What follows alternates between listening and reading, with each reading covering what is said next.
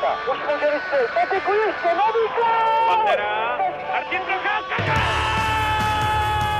A teď je tu možnost Vojágra. Kapitán! Svoboda.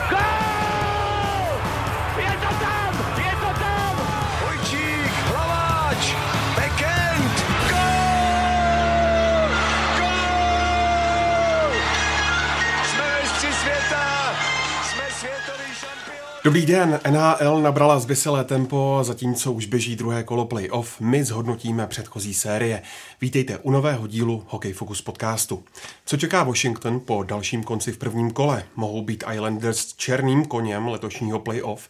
Zamává nějak z obhájci Stanley Cupu ze St. Louis brzké loučení? A co vlastně čekat od aktuálních sérií?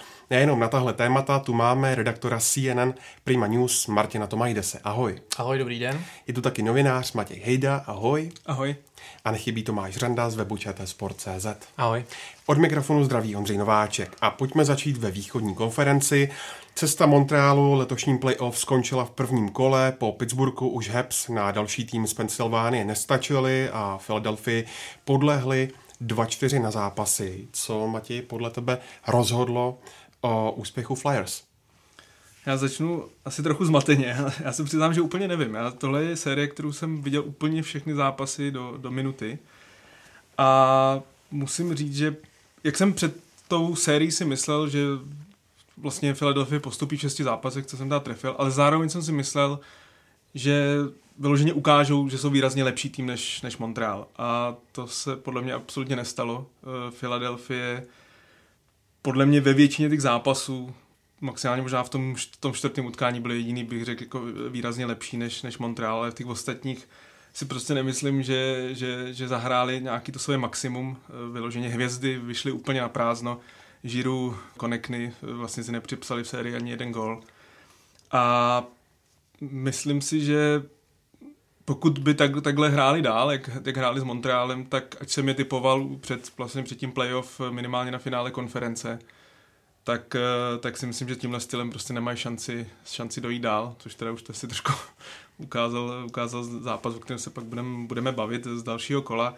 Zkrátka pro mě Philadelphia byla fakt asi největším zklamáním. Já jsem fakt prostě, když si vemu, že vlastně Philadelphia předtím playoff posilovala na rozdíl od Montrealu, který podstatě vyprodával, protože vypadalo, že, že samozřejmě do playoff nedostane, kdyby se nedostala taková situace, jaká se stala, tak v těch zápasech to zkrátka nebylo vidět. Prostě Montreal uh, byl on třeba v tom třetím, čtvrtém zápase, kdy, kdy nedal ani v jednom gól, a Philadelphia hrál jeden 1-0 a druhý 2-0, tak trefil třeba šestkrát tyčku. Celkově vůbec té sérii přestřílel, Philadelphia si 35 střel.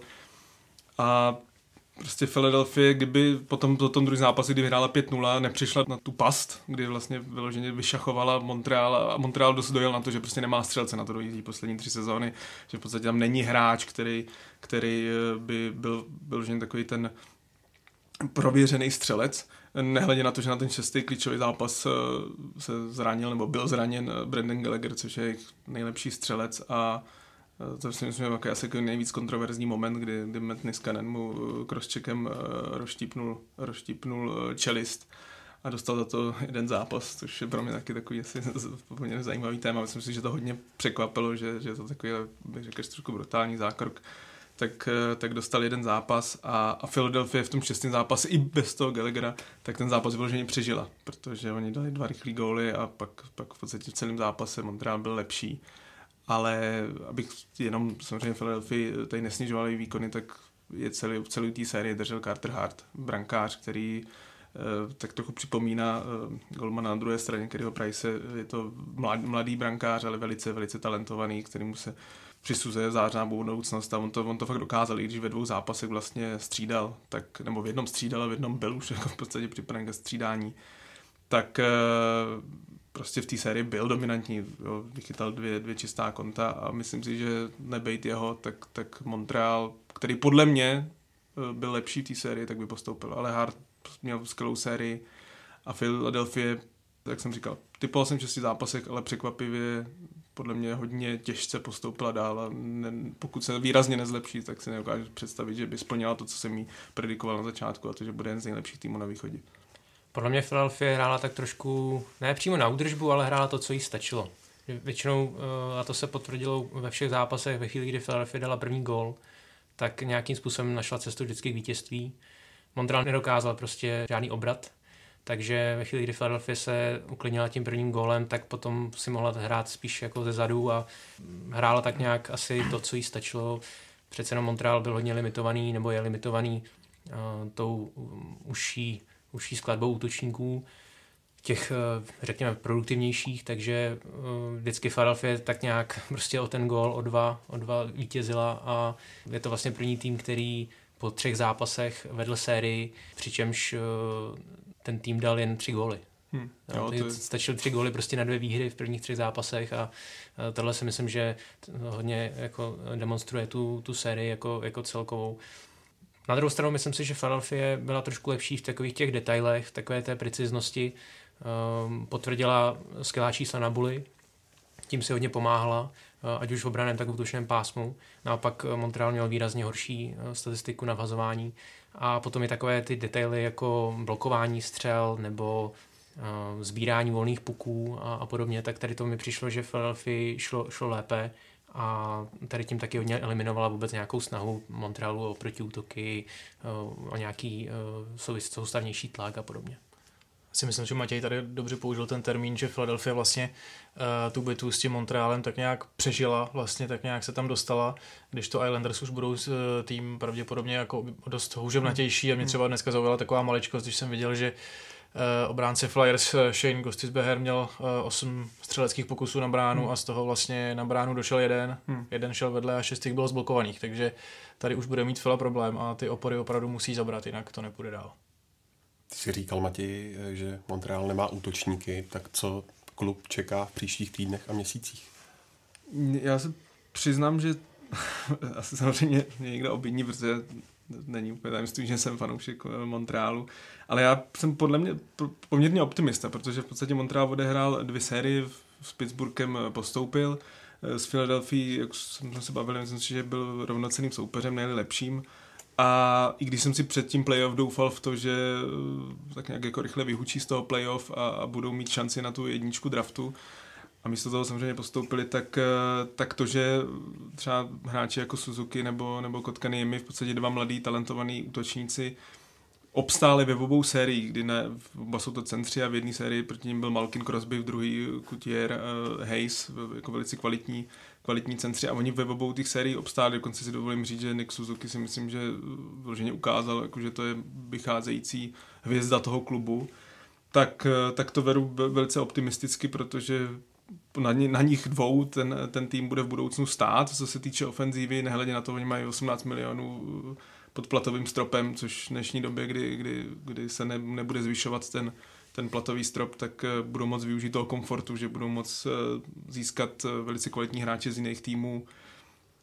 Myslím si, že ta budoucnost je výrazně samozřejmě lepší, než byla před nějakýma dvouma, třema rokama, kdy, kdy to tak jako vypadalo, že, že ten tým nemá někam moc kam mít. Teď tam prostě jsou mladí talentovaní hráči a tím, že se obouchali v těch dvou sériích, já pořád jako si říkám, že i když jsem možná chtěl ten rychlej konec, tak je strašně důležitý, aby ty hráči si vyzkoušeli tyhle ty zápasy playoff. OK, nejsou tam diváci, je to, je to jiný, ale pořád prostě ten hokej je na 100%, ty, ty hráči ho tam nevypouští, nikdo to tam nevypouští. A když si dokázali, že dokázali vyhrát tu sérii, pak se hrát vyrovnanou s Filadelfií, tak myslím si, že pro sebevědomí těch 19, 21, 20 letých kluků je to hrozně důležitý a já tu, tu, tu budoucnost i tím, že mají zase hrozně moc výběrů na draftu, vidím, vidím pozitivně. No já jsem to spočítal, mají hned 14, 14. piků místo sedmi, což eh, už je teda pořádná porce, takže eh, teď je otázkou teda, jak, jak to zužitkují do budoucna, ale určitě je tady prostor pro to právě doplnit zase nějakou tu úplně extra mladou generací, tu nastupující, jak už hmm. Matěj říkal, Suzuki, Kotkanem a podobně. Ale asi to bude chtít ještě někoho přivést do útoku, hmm. protože přece jenom um, Tatar, Filip Dano, eh, to byla spíš zklamání v playoff, eh, oba se v produktivitě docela trápili, Tatar myslím dva góly jenom, eh, Dano tři body, to je dost málo, takže domy bez, bez gólů. Ten byl asi největší zklamání. No. A myslím si, že v klubu proto skončí. Tampa napravila loňský výbuch a letos přes Columbus už prošla. Co bylo u Lightning, Tome, letos jinak? Já jsem se schválně díval na, na to srovnání produktivity eh, hráčů Tampy loni a letos a já nevím, jestli teda pod tím dojmem toho výbuchu jsem zapomněl, jak, jak Tampa se vlastně trápila strašně střelecky loni. Eh, nejenom teda, že dala jenom 8 gólů v těch čtyřech zápasech, ale prostě ta produktivita byla naprosto chabá. Eh, když řeknu, že nejproduktivnější hráč byl obránce Erik Černák, tak to zní jako sci-fi se třemi asistencemi tehdy, takže a vlastně žádný hráč neměl na svém kontě aspoň dva góly. Letos úplně jiná, jiná story. Braden Point, hlavní persona celé série, nejenom teda, že rozhodl jak ten maraton v tom prvním zápase, kdy rozhodl vítězství Tampy v pátém prodloužení, tak potom rozhodli ten poslední zápas zase v prodloužení Eh, tentokrát v prvním, aby se asi pošetřili na další kolo. Ehm, zároveň se prostě připsal 7 bodů v té sérii a myslím si, že on byl dominantním hráčem. Eh, navíc mu skvěle sekundoval Kučerov, eh, ten měl také 7 bodů, takže ti, tito dva si myslím se postarali o o tu produktivitu a navíc k ním se přidali další. Myslím si, že dalších osm hráčů dalo aspoň jeden gol, a e, ve chvíli, kdy prostě máte tak, takovouhle palebnou sílu, která se konečně projeví, protože Tampa v těch posledních letech skutečně pumpovala do toho útoku, e, letos zase posílila a e, teď konečně teda už to přináší to ovoce. Navíc co bylo zajímavé, tak vlastně tam neuškodilo to, že se trápila v přesilovce proti Kolumbusu, ale vlastně to není nic nového, protože v minulé sérii Kolumbusu s Torontem ty přesilovky taky nehrály roli, takže to, to, že Tampa vlastně nevyužila ani jednu přeslovku, tak eh, to jí vůbec nevadilo. A jestliže jsme se tady bavili minule o tom, eh, pokud eh, nebude hrát Viktor Hedman, tak spíše favorizujeme Columbus, který byl, byl rozjetý po, po té předchozí sérii, tak, tak se stal pravý opak. Hedman hrál od začátku a, a byl byl prostě strůjcem eh, nejenom teda té pevné defenzivy Tampy, nebo pevnější defenzivy Tampy, ale právě podporoval i útok.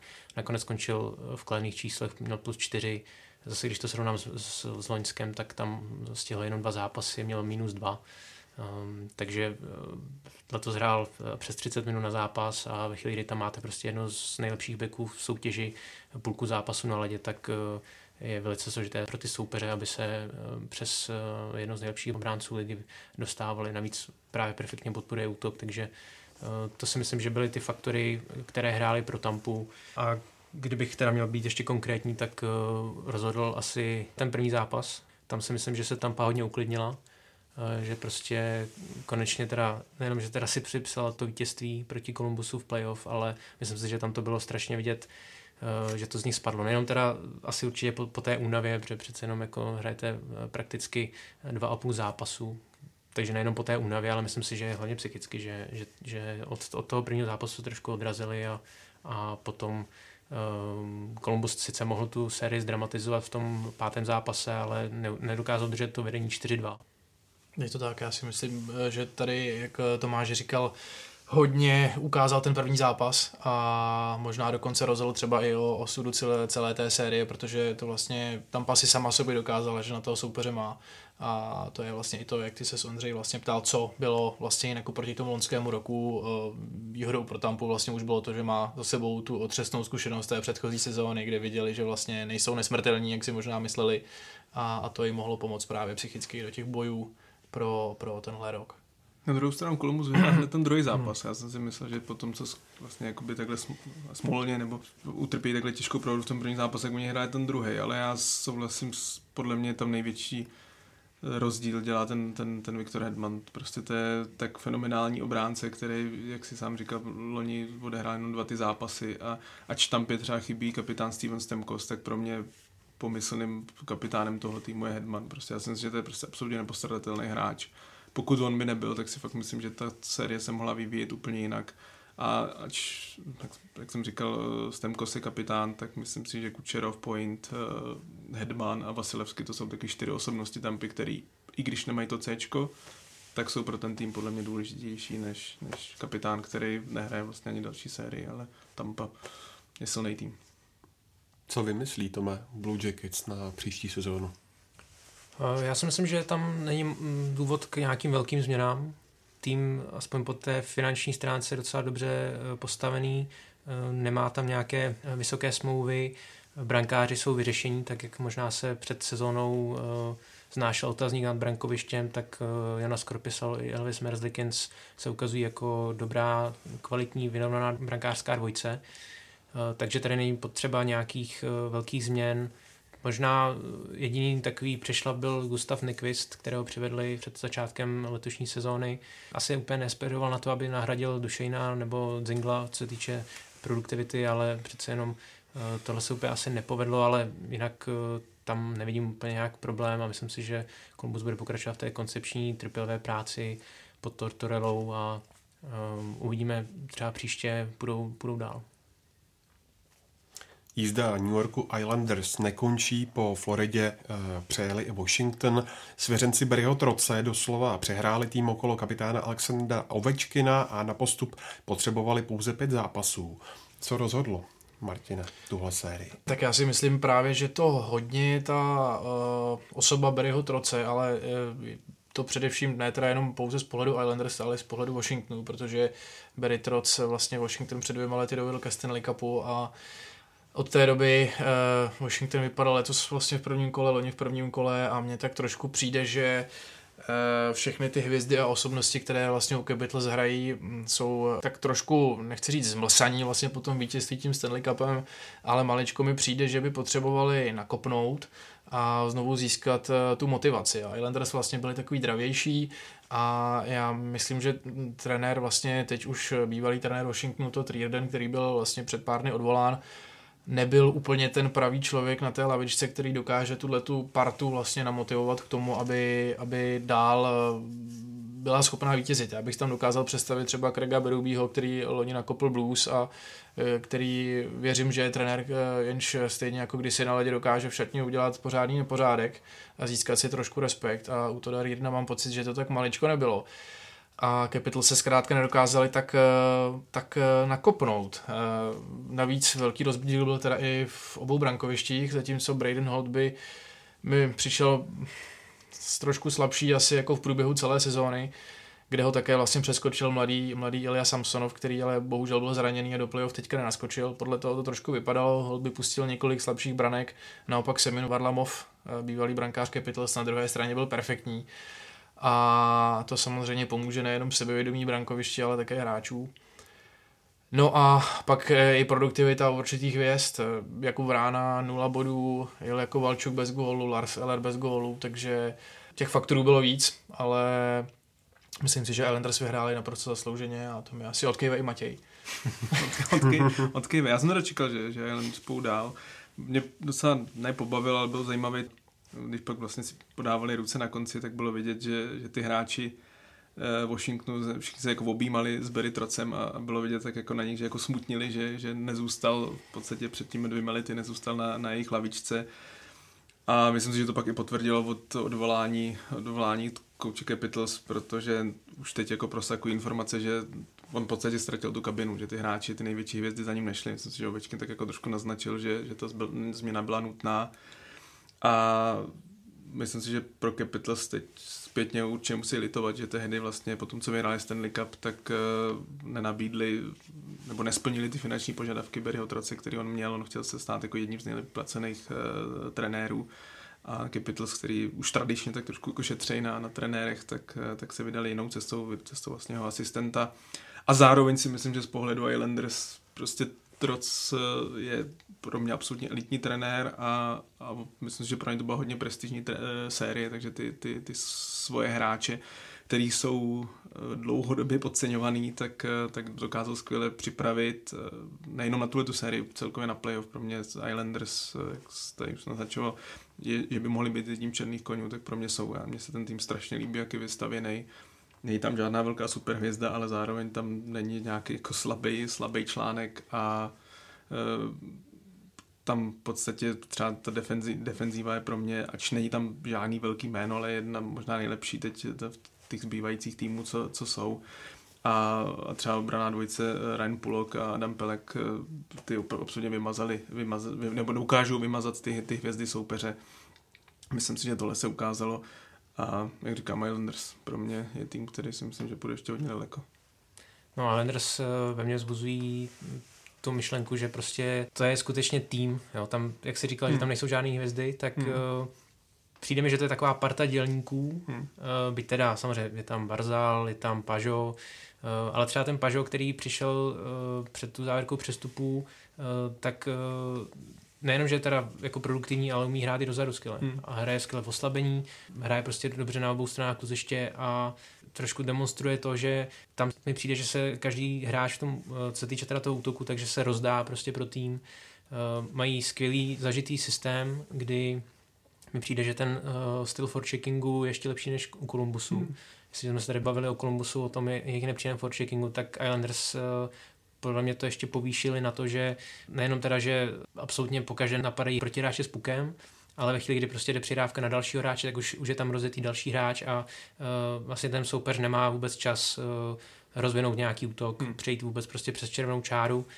Uh, navíc uh, Islanders perfektně dohrávají soupeře, Uh, takže um, a vlastně v každé té řadě mi přijde, že tam je vždycky aspoň jeden takový důraznější, tvrdší hráč, který se nebojí rozdávat hity a nemají prostě klasické třeba dvě útočné formace, uh, které by jenom prostě kombinovaly, ale je tam zajímavý mix a uh, skvěle se prostě doplní. Takže potom ve chvíli, kdy z toho vzniká taková celoplošná naháněná prostě proti soupeři, tak soupeř vlastně nejenom, že, teda, že se nedostává do, do šancí, ale vlastně ani nejde moc střel na brankáře a, a v tu chvíli nechci nějak snižovat Varlamova, ale um, vlastně on mi přijde, že nečelí zase tolika těžkým situacím, hmm. tolika těžkým střelám a, a jemu se za tady takovou obranu musí schytat perfektně. Takže uh, to podle mě Islanders uh, strašně moc pomáhá. Já třeba doplním, jak jsi zmiňoval to, toho Pažovata, tak to je vlastně borec, který přišel za poměrně draze, eh, podepsal hned poměrně lukrativní smlouvu a stejně ho poslali do třetí liney, kde hraje s Johnsonem, což je hráč, který většinu své kariéry strávil v HHL a s Leo Komarovem vyložený bulldog. No. Ale ta linea prostě perfektně funguje. JP Pažo dává dost, dost klíčových gólů, jak už série s Floridou včera proti Philadelphia dal další gól. Uh, pak je tam ta čtvrtá lajna, která už je dlouho známá, Matt Martin, Kel Klatebak a, a KCC jsou prostě vyloženě hráči jako z těch 90. let, který to tam bořej a v podstatě tam je, je to fakt podle mě nejlepší tým nebo týmová a což si myslím, že prostě i trošku tak jako vrací Barryho Troce, když trénoval Nashville, tam to bylo taky podobný, nebyl to žádný tým, který by měl nějakou velkou hvězdu, pevnou defenzivní, kvalitně chytajícího golmana, který chytal za to dobrou, dobrou defenzivou a, a útočníci solidní.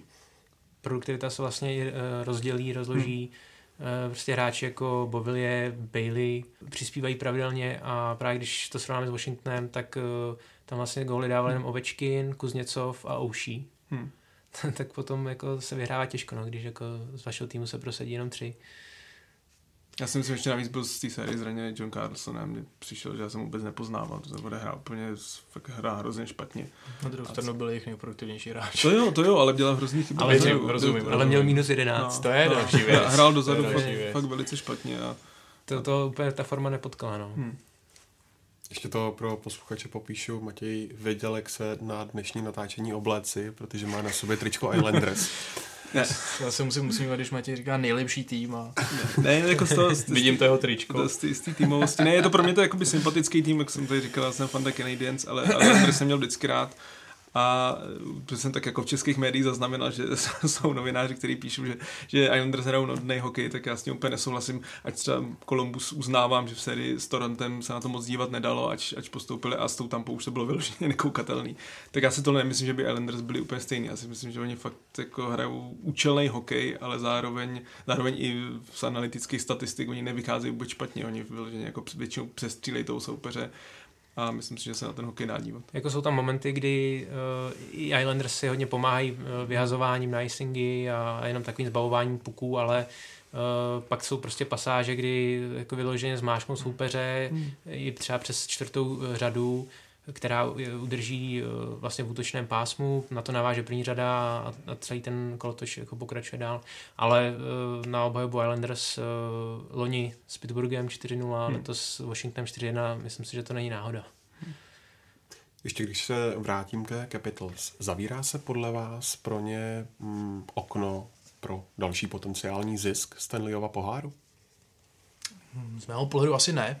Já si nemyslím, že by to bylo ještě vyloženě nutné, bude potřeba tomu dělat samozřejmě pár změn, eh, klíčovou nový trenér, už se mluví vlastně o jménech, tuším, že tam padaly jako Mike, Mike Bebko, Kažer Galán, oba určitě zajímaví a zkušení trenéři a uh, co se bude muset vlastně přes léto vyloženě pořešit je ta pozice v brankovišti, protože za prvý Ilya Samsonov už Braden Hall byl trošku předčil, nebo minimálně letos, za druhé Hall by mu končí smlouva. A nemyslím si, že bude nějak výrazně extrémně chtít jít s platem dolů, takže tady si myslím, že to spíš eh, trošku hrozí odchodem, což je samozřejmě plusem pro české barvy, je tam Vítek Vaněček v záloze, který už si trošku říká o svou šanci, ale uh, určitě je tam pár hráčů, které už nějak si nepředstavují vyloženě v, v dresu Washingtonu, dost možná i Radko Gudase, jako Valčů pochybu silně, že se bude vracet. A, ale jinak si nemyslím, že je nutná vyloženě nějaká výrazná přestavba, je to pořád super tým a když, když dojde eh, eh, k tomu, že je vlastně eh, získá pod sebe dobrý coach, tak si myslím, že Washington může klidně znovu zautočit na Stanley Cup. Nevím, jak ty hodí kluci. Já souhlasím s tím, že Washington po tom Stanley Cupu už, už není tak hladový. To je prostě vidět. Jo. Já, když si vzpomeneme prostě na tu sérii z Vegas, jak se to blížilo, jak to zlomili, jak, jak se potom přibližovali k tomu Stanley Cupu, jak to z nich spadlo a ta obrovská úleva, tak eh, ta, ta chuť prostě tam teď pro mě není. Byť teda eh, zase v základní části byli skvělí, eh, Capitals zase vyhráli divizní titul, myslím, že po páté v řadě, ale myslím si, že jako do playoff mm, nějak mi přijde, že už to nejlepší prostě mají za sebou. Oni využili toho, toho období, kdy jim dozrály ty hvězdy, ti klíčoví hráči, byli ještě prostě před dvěma lety Eh, podstatně mladší. Eh, teď, když se podíváme na tu skladbu, tak eh, Ovečkinovi bude 35, Oušímu 34, Backstreamovi 33. Připomíná mi to Pittsburgh. Jo, prostě to mhm. jádro už stárne, je stále kvalitní, ale myslím si, že uh, už na nějaký výraznější úspěch to nebude, protože když se podíváme prostě na, na tu konkurenci do metropolitní divize, tak uh, tam se jeví skvěle New York Islanders do budoucích let, Carolina, Eh, Columbus eh, a naopak právě si myslím, že Washington Pittsburgh eh, začnou trošku pod, samozřejmě logicky po té dekádě, kdy dominovali jak teda v základní části třeba v případě Washingtonu, tak potom v playoff v případě Pittsburghu, tak se pomalu začne překlápět a já už takhle trošku Washingtonu úplně jako nevěřím. No, já, já souhlasím s tím, že metropolitní divize bude silná, ještě bych zmínil Rangers, který byl měl jedničku draftu, nahoru, nahoru, jasně. ale zároveň si myslím, že když přijde pravý trenér, eh, tak ještě ty jednu, dvě sezóny z toho týmu dokáže vymáčknout. Zase už, už jen to, že tam jako je Aleksandr Ovečkin, který sice si splnil ten Stanley Cup, ale zároveň bude honit ten, ten pomyslný rekord Vejna Greckého, takže si nemyslím, že ten za dalších dvou, tří sezónách zpomalí. A myslím si, že ten tým pořád jako kvalitu má, takže podle mě tam prostě byl trošku problém v tom, že ten tým za tím trenérem nešel, což jak jsem zmiňoval, trošku naznačovali hráči potom. A když dobře zvolí, tak si myslím, že jednu, dvě sezóny by ještě, na rozdíl od toho Pittsburghu, si myslím, že by ještě mohli patřit k tím nejsilnějším na východě. A uvidíme, jak to teda bude potom ještě s těmi hráči, protože se týče toho platového stropu, tam není vůbec žádný prostor. Hmm. Holby podle mě odejde, protože 6 milionovou smlouvu si Washington nemůže dovolit a ke Gudasovi bych přidal ještě Dylona, Dylona určitě. který je také nechráněným hráčem, ten taky půjde pryč. A, takže dva, dva ze šesti beků pryč a vlastně za rok bude Washington řešit nové smlouvy pro Ovečkina i pro Vránu. Takže zase z tohohle pohledu zase jako Washington, jako ten tým zůstává pohromadě, eh, je kvalitní, ale určitě nečeká lehké období. Carolina ani letos neprošla přes Boston, ačkoliv se jí obecně věřilo více než loni. Hurikáni přišli v sérii o Andreje Svečníkova, což se ukázalo jako citelná ztráta. Kde by Matěj hledal příčiny dalšího neúspěchu Caroliny a jak to výhledově vidíš z eh, budoucností u tohoto týmu? Já nevím, jestli to byl úplně jako další neúspěch, protože loni, že oni se dostali do finále konference, tam si myslím, že to byl podle mě velký překvapení a, a nečekalo se to letos, já nechci házet všechno na zranění Svečníkova, ale myslím si, že jsou hráči, jako byl třeba pro Winnipeg Mark Scheifele, jako pro Calgary Matthew Kačak, anebo jako je pro Karolajnu Svečníkov, tak eh, to jsou hráči, kteří se podle mě nedají nahradit, protože to nejsou hráči, kteří jenom vyloženě jsou tam od toho, aby dávali góly, ale zároveň jsou takovým ten elementem, který na rozdíl třeba od Aha nebo Terevajnena, kteří jsou taky góloví hráči, tak Svešníkov je vyloženě borec, který eh, se dokáže srážet, je, je hodně nepříjemný pro tu obranu a není tam jenom ten element z těch gólů. Podle mě já si myslím, že je to největší vycházející hvězda Karoliny, což asi by mu predikovalo to, že eh, byla to eh, nedávná dvojka draftu. A myslím, že ta ztráta byla citelná. Zároveň, eh, jak jsem asi Karolinu podcenil v tom, v tom předkole, tak jsem podle mě asi podcenil Boston. Prostě Boston za mě dlouhodobě je to nejlíp vystavěná organizace v NHL. A i když se zase o nich tak trošku začal pochybovat, tak prostě podle mě není žádný tým v NHL, který umí umí vyhrávat. Prostě oni dokážou, i když třeba v tom zápase nejsou lepší, tak oni dokážou najít cestu, jak vyhrát. Myslím si, že tady Tomáš jako fanoušek Toronto tohle dobře zná. Eh, prostě to, eh, fakt Boston, Boston prostě i přesto, že se musel potýkat s tím, že v půlce té série eh, tu Karasky jednička jim řekl, že prostě z rodinných důvodů prostě nebude, dál, nebude dál chytat a odcestuje, odcestuje z Toronto pryč za rodinou, tak eh, ač mají samozřejmě v Jaroslavu Halákovi velice kvalitní dvojku, tak, eh, tak si myslím, že takováhle zpráva jako z dosti týmy by dokázala, eh, jak se říká, zakývat a Boston prostě i když si myslím, že ta Carolina fakt byla rozjetá, tak prostě oni umějí, umějí vyhrát, takže bych to ne, ne, zase nedával jenom to, že to Carolina nezvládla, prostě Boston je strašně silný tým a má tu, tu vítěznou mentalitu. Tu, co třeba prostě několik týmů, jako je Edmonton, jako je Toronto, jako jsou ty talentovaný týmy, kteří se snaží tu, tu mentalitu získat, ale on to opravdu není lehký. Vy musíte projít s těma playoff bojema, vyhrát několik těch sérií. A Boston, i když třeba už se taky oni říká, že už je to prostě přestálej tým, tak oni mají tu vítěznou mentalitu. A myslím, že té sérii to, to potvrdili. Potvrdili ty olení v playoff a uvidíme, jestli to budou potvrzovat dál. Boston má neuvěřitelnou sílu v tom, že uh, z kterému vychází začátky sérií. On z posledních, eh, když nepočítám teď to druhé kolo, ale tam se to taky potvrdilo, eh, tak eh, z těch předchozích osmi sériích vyhrál první zápas hned sedmkrát. Hmm. A tím vždycky podle mě jako udá trošku tón té sérii a uklidní se, zase řekne, hele, my jsme zase tady, zase s námi hmm. počítejte a, a soupeřům se hraje potom o to hůře a oni právě už mají takhle třeba ten náskok jednoho zápasu, jedné výhry v kapse a, a, a rozehrajou se. Eh, takže pro mě tady, to, tady tom pro mě Boston je, je asi nejlepší. Uh, zároveň, uh, jak už Matěj říkal, tak právě ve chvíli, kdy se Boston dokáže dostat, třeba prohrává, dotáhne se třeba na rozdíl jednoho gólu, tak vycítí právě přesně tu hmm. šanci prostě ten zápas zlomit a, a otočí ho. A to se, to se stalo v této sérii, myslím, že hnedka dvakrát. Z toho vlastně asi ten klíčový zápas byl ten čtvrtý, kdy Carolina vedla 2-0 po dvou třetinách prakticky vyhraný zápas a potom během sedmi minut přišla smršť hmm. a Boston nasázal čtyři góly a otočil na, na potom na konečných 4-3 když Carolina v závěru ještě snížila, tak uh, tohle si myslím, že tohle byl takový ten, jak se říká v angličtině, statement, hmm. to razítko prostě na to, že Boston prostě je zase zpátky. Uh, já jsem taky vlastně až tolik mu nevěřil.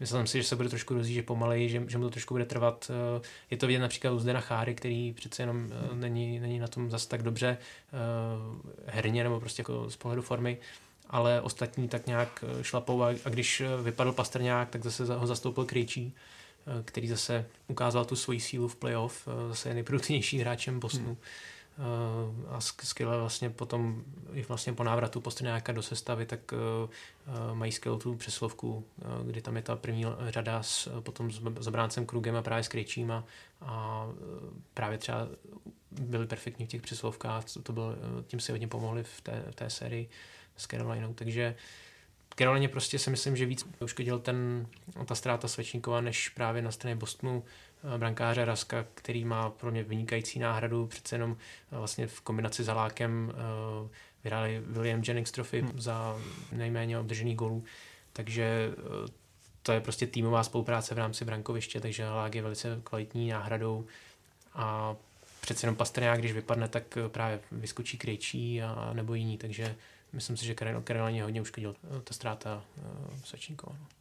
Na druhou stranu Carolina asi se nemá za co stydět, eh, odvedli dobrý výkon a eh, je třeba říct, že Boston je opravdu těžký soupeř a uh, Carolina je pro mě tak trošku takový tým budoucnosti, mají výborně složenou obranu a v útoku je plno vlastně mladých hráčů, talentovaných, hlavně skvělých bruslařů a Rod Brendamore má obrovský respekt v kabině i na ledě, i u soupeřů a pro mě je, je tohle do budoucna opravdu tým, který bude nahoře.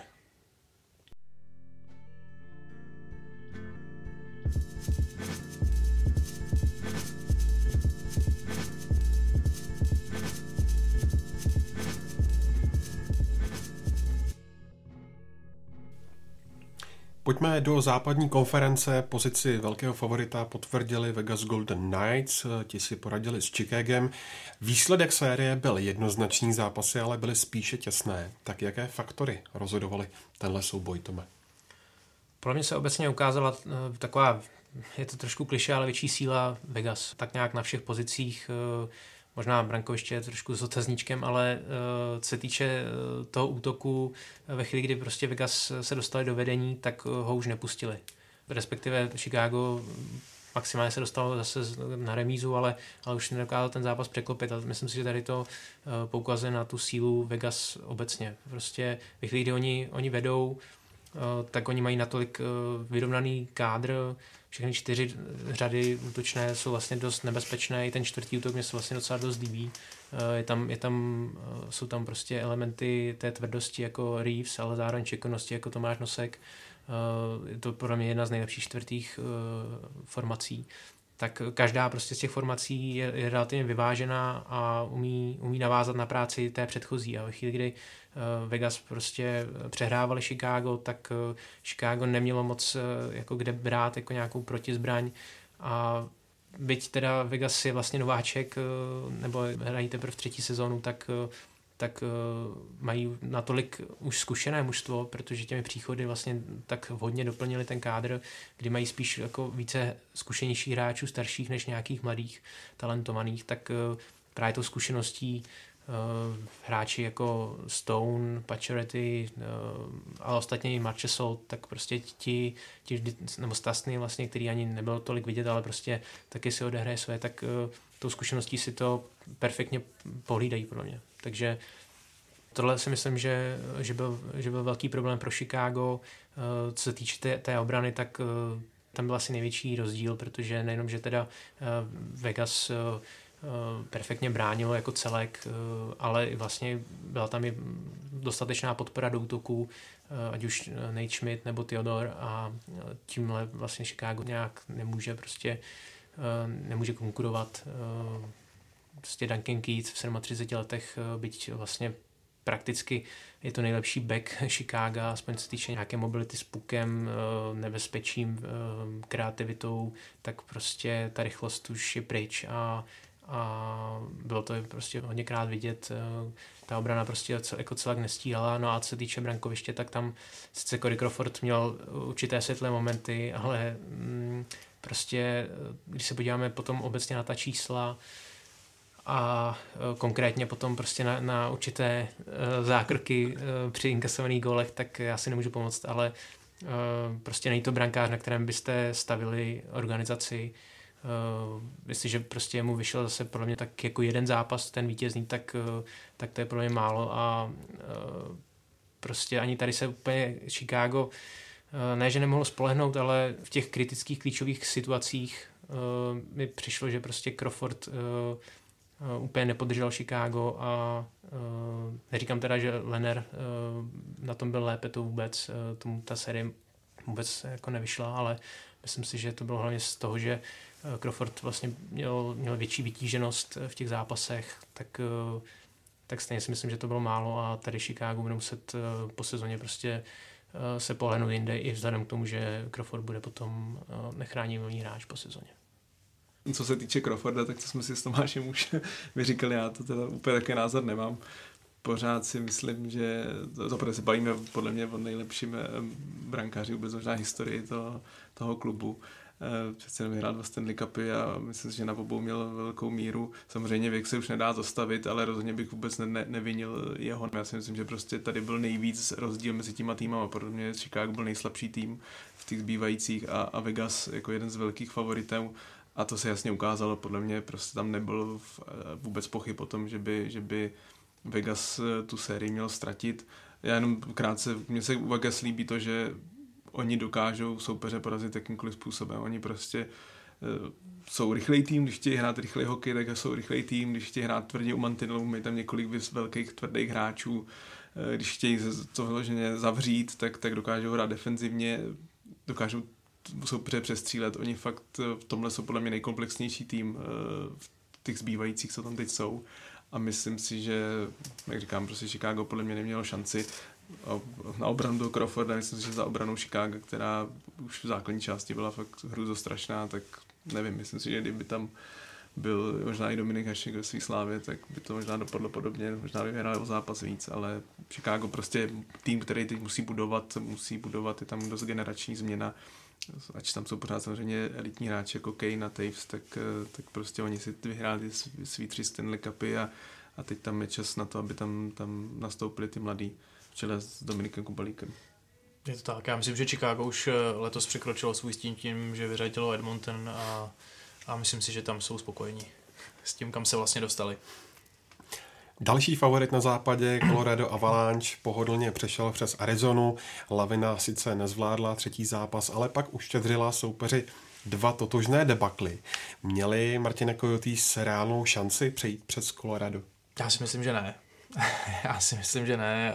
Nevím, jestli to kluci vidí jinak, ale z mého pohledu to byla celkem jednoznačná série. Pokud vím, tak eh, Matěj Colorado favorizuje na Stanley Cup a i z mého pohledu to je jeden z aktuálně nejlepších, eh, nejlepších týmů. A Arizona eh, staví a buduje, ale mě tam už nějaký ten pátek něco málo chybí. Chybí mi tam asi pořádný lídr Netypoval jsem, že to bude Phil Kessel a to se mi trošku potvrdilo. Phil Kessel je určitě fantastický hokejista, ale mě hodně seděl v Pittsburghu tím, že vlastně zapadl do té koncepce klubu a, a kolem těch hvězd on vlastně dokázal podobně hvězdné výkony také sám podávat, ale také trošku stárné, jsem tam nějaké to kilo navíc a, a tomu nikdy nebylo cizí. A hokej se zrychluje a on se tomu potřebuje maličko adaptovat ty, ty čísla vlastně podobně i vypadaly, takže vlastně z hráče, který ještě někdy loni nebo předloni měl tuším okolo 90 bodů, já myslím, že Phil Kessel letos udělal asi 34 a v playoff asi 4 nebo 3. A podle toho to vlastně i vypadalo, takže E, nicméně nechci házet na Arizonu vyloženě jenom špínu, myslím si, že, že do budoucna to taky bude dobrý tým a myslím si, že už to může být velmi brzy ale samozřejmě se ještě ukáže také cesta, jakou se klub vydá a to eh, ze dvou pohledů. Eh, za prvé, jestli podepíší Taylora Holla, což je vlastně hráč, který, který přišel z New Jersey, je nedávný MVP ligy a samozřejmě poté, jak se mu eventuálně, jak se mu poté bude dařit. A další věc je ta, že vlastně těsně před tím startem odešel generální manažer John Čajka, což eh, nikdy nebyl zrovna můj favorit, takže mě to úplně nevadí, ale také záleží, jak se s tím vlastně teďka Arizona poradí během těch příštích měsíců, kdo, kdo půjde na jeho pozici, jestli tam zůstane vlastně Steve Sullivan, který za ní zaskakuje a Uh, myslím si, že i, i kvalitní generální manažer by potom mohl ukázat eh, směr toho týmu, a který si myslím, že už teď má celkem slušnou budoucnost, takže se uvidí. No z mého pohledu tam těch uh, světlejších momentů moc není. Tam prakticky, co se týče útoku, tak Clayton Keller si tak nějak splnil uh, to své uh, minimum v rámci playoff a do budoucna by to mohl být uh, jeden z těch lepších útočníků Arizony, ale skutečně uh, chybí tam lídr, chybí tam nějaká uh, další osobnost. Teď se spekuluje o výměně obránce Ekmana Larsona, kterým z mého pohledu byl jedním z těch lídrů eh, obecně. Kdyby i on měl dojít, tak potom už, už nevím, na kom by se tam stavilo. No a co se týče té série uh, s Colorádem, tak já jsem rád, že, uh, že zvítězil ofenzivní hokej a, a v té sérii o trpělivosti bylo Colorado dostatečně trpělivé a, a rozhodlo potom v přeslovkách, protože to, to využití přeslovek je neuvěřitelné. 35%, uh, 7 gólů z 20 příležitostí, to je parádní bilance a Colorado potvrdil, že prostě tu přeslovku má perfektní, podobně jako Boston eh, a nejvíc tam právě eh, se ukázal, jak teda Nathan McKinnon, který je v mých očích eh, předběžně hlavní kandidát na MVP playoff, tak, tak i na zem kadry, který který vyletěl v těch přeslovkách neskutečně a je to úplně úplný opak toho hráče, který působil v Torontu v, v playoff, kdy, kdy vlastně měl i nějaké suspendace, měl, měl vlastně problémy s disciplínou na ledě a co bylo zajímavé, tak v rámci prvního kola neměl ani jedno vyloučení, což, což je jako velký paradox. Takže jemu, jemu to zatím sedlo a myslím si, že se našel v Kolorádu a takhle zpětně už asi se to dá hodnotit tak, že byť teda ten trade s Torontem na začátku dával smysl pro obě strany, tak si určitě, uh, určitě v Kolorádu byl spokojenější na rozdíl od Toronta. Řekněme teda Kerfoot, ten, ten Eh, ten splnil tu roli třetího centra, ale, ale Berry mu se ta sezona moc nepovedla. Eh, takže z tady toho pohledu si myslím, že Colorado na tom tradu spíš vydělalo. Matěj, Calgary Flames. Ti vedli v sérii proti Dallasu 1-0, pak 2-1 na zápasy, přesto dál nešli a posledním řebíčkem byl kolaps v šestém utkání, kdy e, vlastně prošustrovali vedení 3-0. Tak máš proto nějaké vysvětlení? kde se ta série lámala a co Flames a dál. Velký vliv měl podle mě zranění Matthewa Kačeka, eh, protože, jak jsem říkal, to je prostě pro ten tým absolutně nenahraditelný hráč. Eh, nejenom, že je extrémně nepříjemný pro soupeře, zároveň je to podle mě takový emocionální lídr toho, toho týmu, i když nemá C na drezu, tak eh, jsem 100% přesvědčený, že až Mark Giordano v Calgary skončí, jednou skončí, tak, tak on bude kapitánem toho týmu a potom, co, co vlastně on pro třes mozku už byl, nebyl schopen v té sérii pokračovat, tak, tak tím pro mě tak jako se, se Calgary totálně rozpadlo. Myslím si, že pak už jenom spoléhalo na možná až překvapivě velmi dobré výkony Kema Talbota v bráně, který dlouho držel až teda do toho šestého zápasu, kde, kde si vybral slabší chvíli a tam, ale to bych to neházel jenom čistě na něj. Já si fakt myslím, že, že Dallas od toho třetího zápasu pak byl jako, vlastně i v tom, i v tom zápase třetím si, když Calgary vyhrál, tak podle mě Dallas nehrál vůbec špatně a od toho čtvrtého zápasu už byl, byl jasně lepší a, a i když v Calgary v tom šestém zápase vedlo 3-0, tak, tak jeden takový trošku smolný gól a oni se úplně rozsypali a uh, ať jsem si myslel, že, že Calgary bude Dallas, Dallas sedět, tak prostě se ukázalo, že, že bez toho tkačeka ten tým v playoff uh, nemá tu, tu potřebnou sílu, aby byl schopný na západě s těma nejsilnějšíma týmama konkurovat. A říkám, potom, co byl zraněný, já už jsem prostě neviděl, neviděl moc uh, nějak jako velký, velký šance, že by, že by tu sérii mohl zvládnout. U Calgary už je to trošku záhada, protože je to vlastně třetí takový kolaps eh, v playoff v rámci jako jednoho zápasu hmm. za poslední čtyři roky. Takže já si myslím, že už trošku eh, to v té psychice mají a asi mm, prostě nedokážou, nedokážou prostě najít, najít recept na to, jak eh, buď teda dokončit sérii nebo dokončit prostě zápas do vítězného konce v chvíli, kdy prostě vedou nebo mají našlápnutou k víře. Takže bylo to vidět i v tom čtvrtém zápase, eh, kdy vedli, ale vlastně zápas ztratili v prodloužení. Potom teda ten, ten kolaps v tom šestém to jenom jako potvrdil, tam už prostě, tam už eh, to asi byla otázka času, chvíli, kdy začal Dallas dávat ty góly, tak si myslím, že už se to všem hráčům tak nějak hmm. Eh, vybavovalo, že to už, už je to zase tady.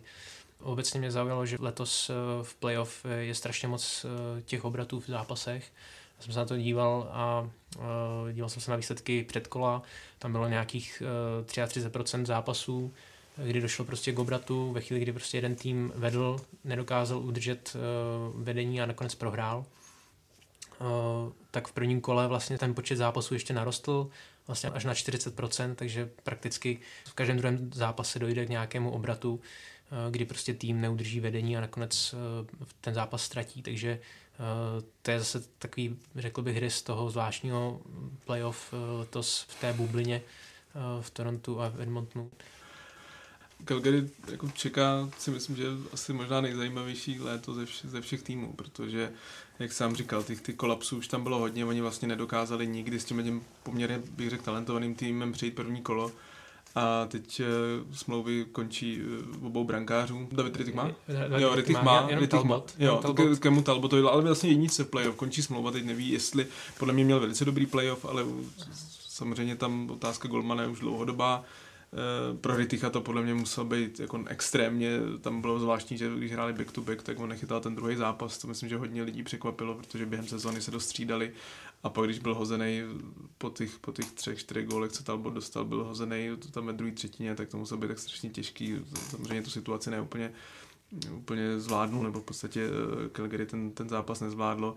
Eh, mluví se hodně o Johnny Goodrowovi, Seanu Mohnehenovi, že prostě tyhle ty asi největší dvě hvězdy ofenzivní, eh, tak, tak v playoff jsou většinou neviditelný a asi se čeká, že jeden z nich, jeden z nich minimálně jeden z nich možná bude vyměněn, což samozřejmě pořád jsou to jako velice kvalitní hráči, jak si myslím, že to pro ostatní týmy bude docela zajímavá komodita snažit se je sehnat a pak ještě, a obránci ještě. TJ Brody, Travis Hemony končí smlouvy. Je tam hodně hráčů. Ty myslím, že čtyřem obráncům končí smlouvy. Jo, jo, jo, v Gustafsson, Forward, jo. jo, jo, tam celkem čtyři, eh, to, ale, ale hlavně Brody, který hraje, první obraný dvojici s Jordánem, tak to si myslím, nevím jestli, jestli ho podepíšou a myslím si, že pro Calgary, jak to před nějakýma čtyřma, pěti rokama vypadalo celku optimisticky, že je to takový uh, tým na vzestupu, tak uh, tak teď to moc optimisticky nevypadá. Prostě zkrátka nezvládají, nezvládají to playoff a asi budou, budou ne na straně trenérů tentokrát, a myslím, že budou padat hlavy, že bude hodně hráčský výměn.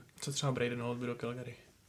Co bys na to řekl jako fanoušek Flames? Uh, že tak jsem i fanoušek ze Ne, tak jsem samozřejmě jsem, jsem taky říkal, proč, proč mám nějaký sympatii ke Calgary, ale nevím, no. Prostě Holtby byl fakt hodně špatný, jak sám říkáš, bude chtít hodně peněz na druhou stranu tam dlouhodobě ta otázka golmanů prostě není vyřešená. Já, já nechci snižovat kvality Davida Ritticha, ale prostě si nevím, jestli to je fakt, i když byl letos na All-Star Game, to je taky paradox, jenom to, že byl na All-Star Game a pak nechytal v playoff. A tam byl nějaký zranění. Jsem bylo zranění, ale pořád byl jeden z náhradníků, pořád tam dostal a pak se jako vlastně nechytal v playoff ani, ani jeden zápas celý.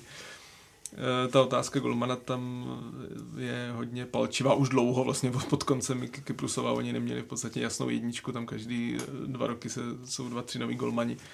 A nevím, jestli Holby je úplný, úplný řešení. Je, je to možný, že povím šánu, ty golmanů je tam hodně, teď uvidíme, co bude třeba Mark André Flery v Las Vegas, nevím, mm. jestli, jestli tam ještě vydrží po tom, co jeho agent uh, tweetoval to, co tweetoval. Takže jo, je tam, těch změn tam bude hodně, ale myslím si, že ty největší budou, že prostě Goodrow nebo Monahan, takový dvě osobnosti, ještě samozřejmě s Kletčakem, tak jedna z nich podle mě nazačne, nazačne sezonu v Calgary. Pak tu máme, Martine, ještě poslední sérii, ve které eh, Vancouver vyřadil obhájce Stanley Cupu ze St. Louis. Blues srovnali krok ve čtvrtém zápase, ale konec série patřil Canucks. Tak když jsi viděl ty rozhodující momenty? Já si myslím, že tam eh, rozhodovalo opět brankoviště. Uh, Jordan Bennington nebyl asi úplně ten fantom, co před rokem, když vlastně dotáhl blues až, až úplně, úplně nahoru a došlo i na nějaké střídání s Jakem Ellenem a já si myslím, že ta nejistota v té bráně s, s, s každým tím týmem může potom trošku hnout. Na druhé straně Mark Strem ve, ve Vancouveru chytal fantasticky a uh, ačkoliv Kenax také jsem tam dostali docela dost gólů, tak uh, ten tým se dokázal vždycky schopit a ukázal sílu a, a ukázal, že má ve svém středu lídry.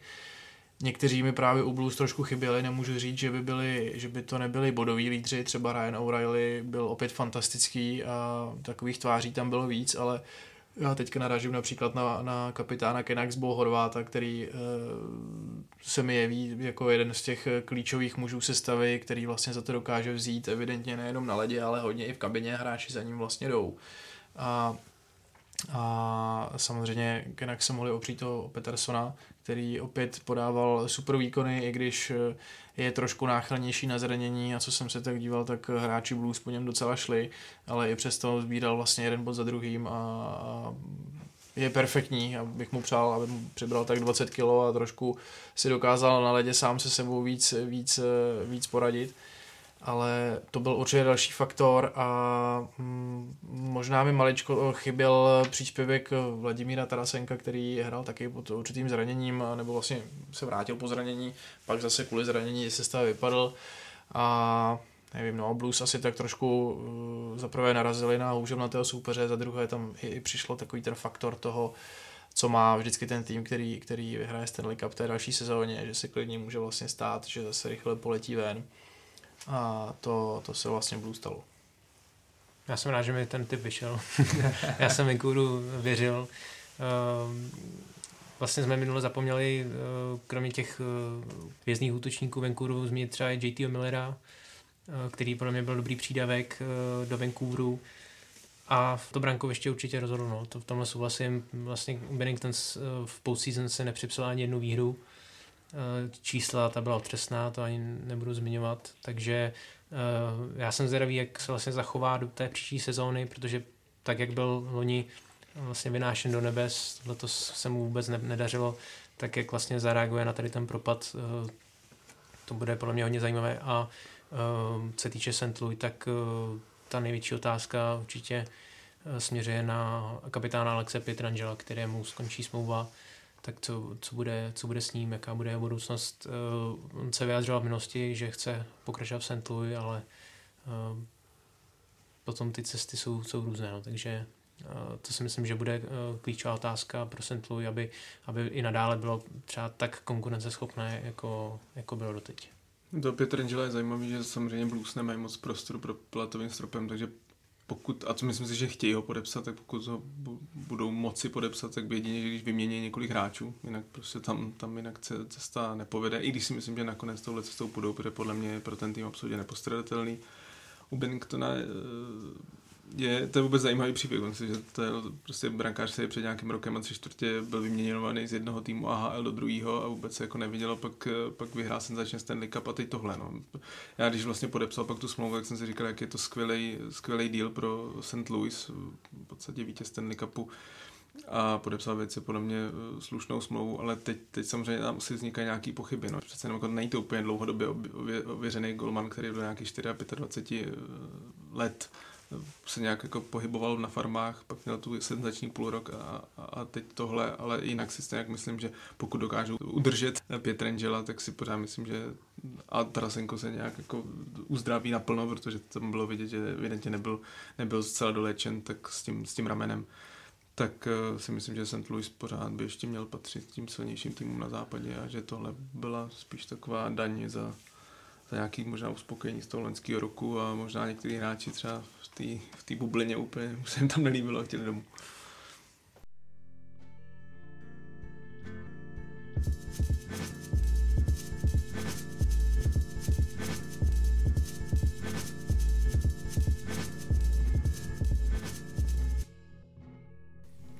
Ačkoliv mělo druhé kolo začít až 25. srpna, tak NAL vzhledem k rychlejšímu vývoji předchozích sérií nelenila a urychlila start semifinále obou konferencí. A v době natáčení Hokej Focus podcastu máme za sebou úvodní zápasy všech duelů, Přesto si série představíme vzhledem k šancím jednotlivých klubů. Na východě se utvořily dvě zajímavé dvojce. Série mezi Philadelphia a Islanders nabídne jistě urputný hokej, tak komu věříš a proč se ani nemusím ptát, Matěj. Uh, jak jsem asi naznačoval v tom uh, review, já věřím určitě, já určitě věřím Islanders. Myslím, že to potvrdili první zápas, který skončil jednoznačně 4-0. Ať jsem v tom, v tom pomyslném tabulkováním před playoff jsem dával, že Philadelphia, v podstatě že tyhle dva týmy setkají, že Philadelphia půjde dál, ale pro mě prostě Philadelphia, budu se opakovat, bylo strašný zklamání. A co stačilo na Montreal, na oslabený Montreal, tak si myslím, že na, na propracovaný tým jako Islanders to prostě stačit nebude. Já si fakt myslím, že a měl jsem několik diskuzí na Twitteru s několika fanoušky Flyers, Uh, myslím si, že prostě oni fakt musí se výrazně zlepšit. Jako výrazně zlepšit, pro mě byly fakt největší zklamání a Islanders, nevím, myslím si, že, že, že, že už to, že vyhráli ten první zápas, prostě ten první zápas je hodně důležitý v té sérii a myslím si, že tu sérii zvládnou a, a půjdou dál. Optikou eh, celé sezóny říct před sezónou, že Uh, jeden z dvojice hmm. Philadelphia nebo New York Islanders budou ve finále východní konference, to bych si teda neodvažoval, to je pro mě jako trošku překvapení, nebudu zastírat, ale zároveň je to realita a jak už jsem vlastně natačoval, tak uh, myslím si, že Islanders do budoucna prostě v metropolitní divizi by mohli uh, výrazněji prostě promlouvat uh, do těch čelních příček, takže Uh, myslím si, že třeba sledujeme začátek nějaké éry neříkám teda přímo začátku 80. let z pohledu Islanders, ale určitě si myslím, že eh, se na Long Islandu blízká na lepší časy a taky si myslím, že v této sérii půjdou dál. Philadelphia určitě nemůže jít dál, když to vezmu z pohledu toho, co říkal Matěj, pokud Kutorie, Režiru i Konekny budou mít dál 0 gólů na kontě, hmm. tak absolutně nemají šanci. Pro mě hlavně Žiru je obrovský zklamání. Prostě, 0 plus 4 no, vlastně ten, ten, ten fakt té série, jako ten Kutie je přece jenom defenzivně eh, je ohromně platný pro ten tým. Eh, Konekny měl mraky šancí, ten tam fakt v té sérii z Montreal mámal jednu hokejku za druhou, protože to, co spálil, ale byl vidět, vytvářel si ty šance, ale Žiru ten, ten nebyl jako ani vidět v té sérii a myslím si, že přece jenom pořád je to, je to kapitán týmu a, a je to, je to, pokud on nezapne, tak, tak si nedokážu moc představit, že by, že by Philadelphia šla dál. Já si myslím, že Claude Giroux je tak trošku hlavou doma, protože viděl jsem, co, co hmm. vlastně na sociální sítě dává jeho paní, e, obrázky s dětma, pejskama a se vším možným, a jakým chybí tatínek a podobně, tak ono to samozřejmě potom i na toho hráče má určitý vliv a, a je to vidět i na tom ledě. Když nám Radko Guda se jednou vyprávěl o tom, jaká je, je žena Kloda Žiurua, tak, tak mě to moc ani nepřekvapuje. Je to stíhačka? Trochu. Tome, jaký vývoj očekáváš u série mezi Bostonem a Tampa Bay? A když se ještě vrátíš k tomu prvnímu duelu, tak co naznačil? Já si myslím, že právě třeba eh, ohledně přeslovek, eh, tak tam, tam byl velký rozdíl. Zatímco Boston nejenom teda, že dal, dal perfektní gól eh, v tom prvním zápase po té souhře Krejčího s Pastrňákem, tak Tampa měla obrovský problém vůbec přejít eh, do útočného pásma, vůbec přejít prostě přes černou čáru. Boston vlastně Tampu k ničemu nepustil v těch přeslovkách, takže myslím si, že Tampa budou určitě muset zapracovat na těch přeslovkách a ten první zápas zase, mluvil jsem o tom, Boston zase vyšel vstup do série, zase prostě vykročil, vykročil správně, Tampa je ta, která bude muset dotahovat uh, ve chvíli, kdy, kdy Tampa vlastně se nebude držet na kontakt s Bostonem, co se týče té série, tak uh, to může být klidně uh, jako dost rychlá série, ačkoliv bych teda chtěl co nejdelší, nejlépe na 7 zápasů, ale pokud Tampa prostě, možná, že už v tom dalším zápase, pokud Tampa, Tampa nesrovná na jedna jedna, tak a možná, že Boston eh, si ten postup prostě pohlídá, protože teď mi přijde, že aspoň teda ten první zápas ukázal, že, že Boston eh, jak kdyby byl trošku mentálně lépe připraven na tu sérii. Nevím, jestli ještě Tampa ještě oslavovala eh, postup přes Columbus, ale přišlo mi, že Tampa ještě není, jak kdyby nebyla prostě nastavena na tu novou sérii, zatímco Boston ano. Já teda Tampy, myslím, že neřekl ještě úplně poslední slovo, ale jako věřím, myslím si, že ta série bude dlouhá, netypoval bych si, že to bude úplně krátký, ale jak jste naznačoval, prostě Boston, Boston ví, jak vyhrát. Boston prostě ví, jak, jak v těch vyrovnaných zápasech dát o ten jeden gol víc a jak zvládat ty, ty sedmý zápasy, takže pokud to půjde na sedm zápasů, tak, tak prostě taky věřím mít Bostonu. Otázka je, jak to zvládne všechno Jaroslav Halák. To je jedna věc, hmm. další věc Andrej Vasilevský na druhé straně je, je super golman, super formě, takže možná i tohle bude ve finále rozhodovat, těžko říct, aby se nedostal ještě Dan Vladař taky do branky. A to nechci říkat blbě, já jsem tady pro tu sérii spíš, spíš asi věřil té Tampě, no, ale to ten první zápas prostě zase ukázal Boston. Asi je to jenom jeden zápas. Je to jeden zápas, ale prostě Boston je silný, no. Martine, série mezi Colorádem a Dallasem, koho favorizuješ? tak eh, jak to říkal Matěj, u mě taky není novou informací, že jsem fanoušek Dallasu dlouhé roky, eh, nicméně jsem také dlouhé roky jeho velkým kritikem, takže uh, už jsem v předchozím kole favorizoval soupeře proti Dallasu, tak to mi nevyšlo. Teď jsem favorizoval Colorado proti Dallasu a je to na jednou 0-2. Uh, takže Těžko říct, tady už to opravdu je to trošku pro mě podobné jako ta Tampa s tím Bostonem, kde si myslím, že můžou úplně suverénně postoupit oba. Dallas má štěstí, že vlastně po tom, po tom mizerném startu se mu probudili potom v průběhu té předchozí série vlastně ti klíčoví hráči, Jamie Benn, i Tyler Seguin, i Alexander Radulov ještě nemají zrovna top formu, ale, ale už ji trošku začínají nabírat, nebo minimálně bodují, když je to potřeba a přidávají se k takovým eh, hráčům, kteří spíš zatím překvapují, což pro mě trošku byl i Denis Gurianov a Joe Pavelski jsem rád, že se probral na playoff, protože pro toho vlastně Stars přiváděli. Nicméně eh, Colorado je pro mě pořád tak trošku favoritem, i když tuhle chvíli samozřejmě bude těžké se vyrovnat se ztrátou Grubauera. Zase na druhou stranu si myslím, že Pavel Francouz měl skvělou základní část a že má na to, aby týmu i dál pomáhal vítězit. Takže tady se uvidí. A samozřejmě bude hodně záležet na tom, jak si Dallas pohlídá Nathan McKinnona, který je absolutně fantastický, jak už zmiňoval Tomáš a to, co vlastně předvádí na ledě, to je, to je špička. To i potom, jak dlouhá vlastně byla ta bezhokejová pauza, tak on vypadá, je absolutně perfektně připraven. Já souhlasím s tím, že McKinnon je podle mě nějaký jednoznačně nejlepší Rychlost, síla, to je... Je neuvěřitelné. Je... Jako to, co fakt předvádí ten gól, jak, jak jel bokem a prostě dokáže úplně z ne, skoro nemožný pozice vystřelit takovou ránu. Je fakt fenomenální. no. Na druhou stranu, já jsem vůbec netajím tím, že Pavel Francouz je asi pro mě nejsympatičtější český hráč v NHL a že bych mu strašně přál úspěch, ale myslím si, že ta situace teď pro něj nemůže vůbec jednoduchá, protože ten zápas eh, se mu asi neúplně poved a samozřejmě bylo tam i několik smolných gólů, ale prostě eh, Colorado v tom zápase bylo jednoznačně lepší, teď se bavím o tom druhém zápase a, a stejně jako prohrálo. Na Pavla Francouze za stolik střel neletělo a myslím si, že teď to fakt jako není jednoduchá situace, oni se samozřejmě nemůžu dovolit prohrát další zápas, tam prostě Colorado musí vyhrát z 0-3, to v historii moc týmu neotočilo, ale teď to bude, teď to bude na něm, on si samozřejmě několikrát eh, v kariéře dokázal s hodně těžkými momenty eh, poradit, ale zase na druhou stranu tohle je NHL, tohle je playoff.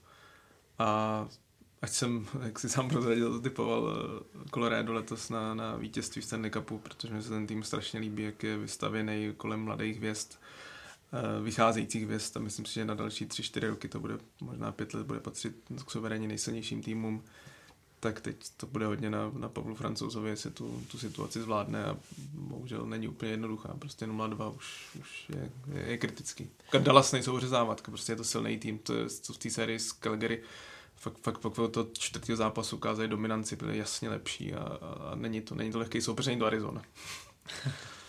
Colorado trošku škodí to, že na tu práci té první perfektní řady nenavazují ty další. Sice jsem vycholoval Kadryho, ale uh, ten spíš jako vyčnívá v té přesilovce právě v to, s tou první řadou, ale uh, chvíli, kdy se hraje 5 na 5, tak uh, většinou po tom tlaku té první řady Koloráda, tak vlastně ty další řady na to nenavážou a zatím podle mě tady, na tady to by Colorado mohlo dojet. Že prostě hmm. ta další podpora se týče produktivity, že tam není taková, jaká by měla být a, a McKinnon potom v, v konečném důsledku jako sám všechno nezmůže, být teda je fenomenální.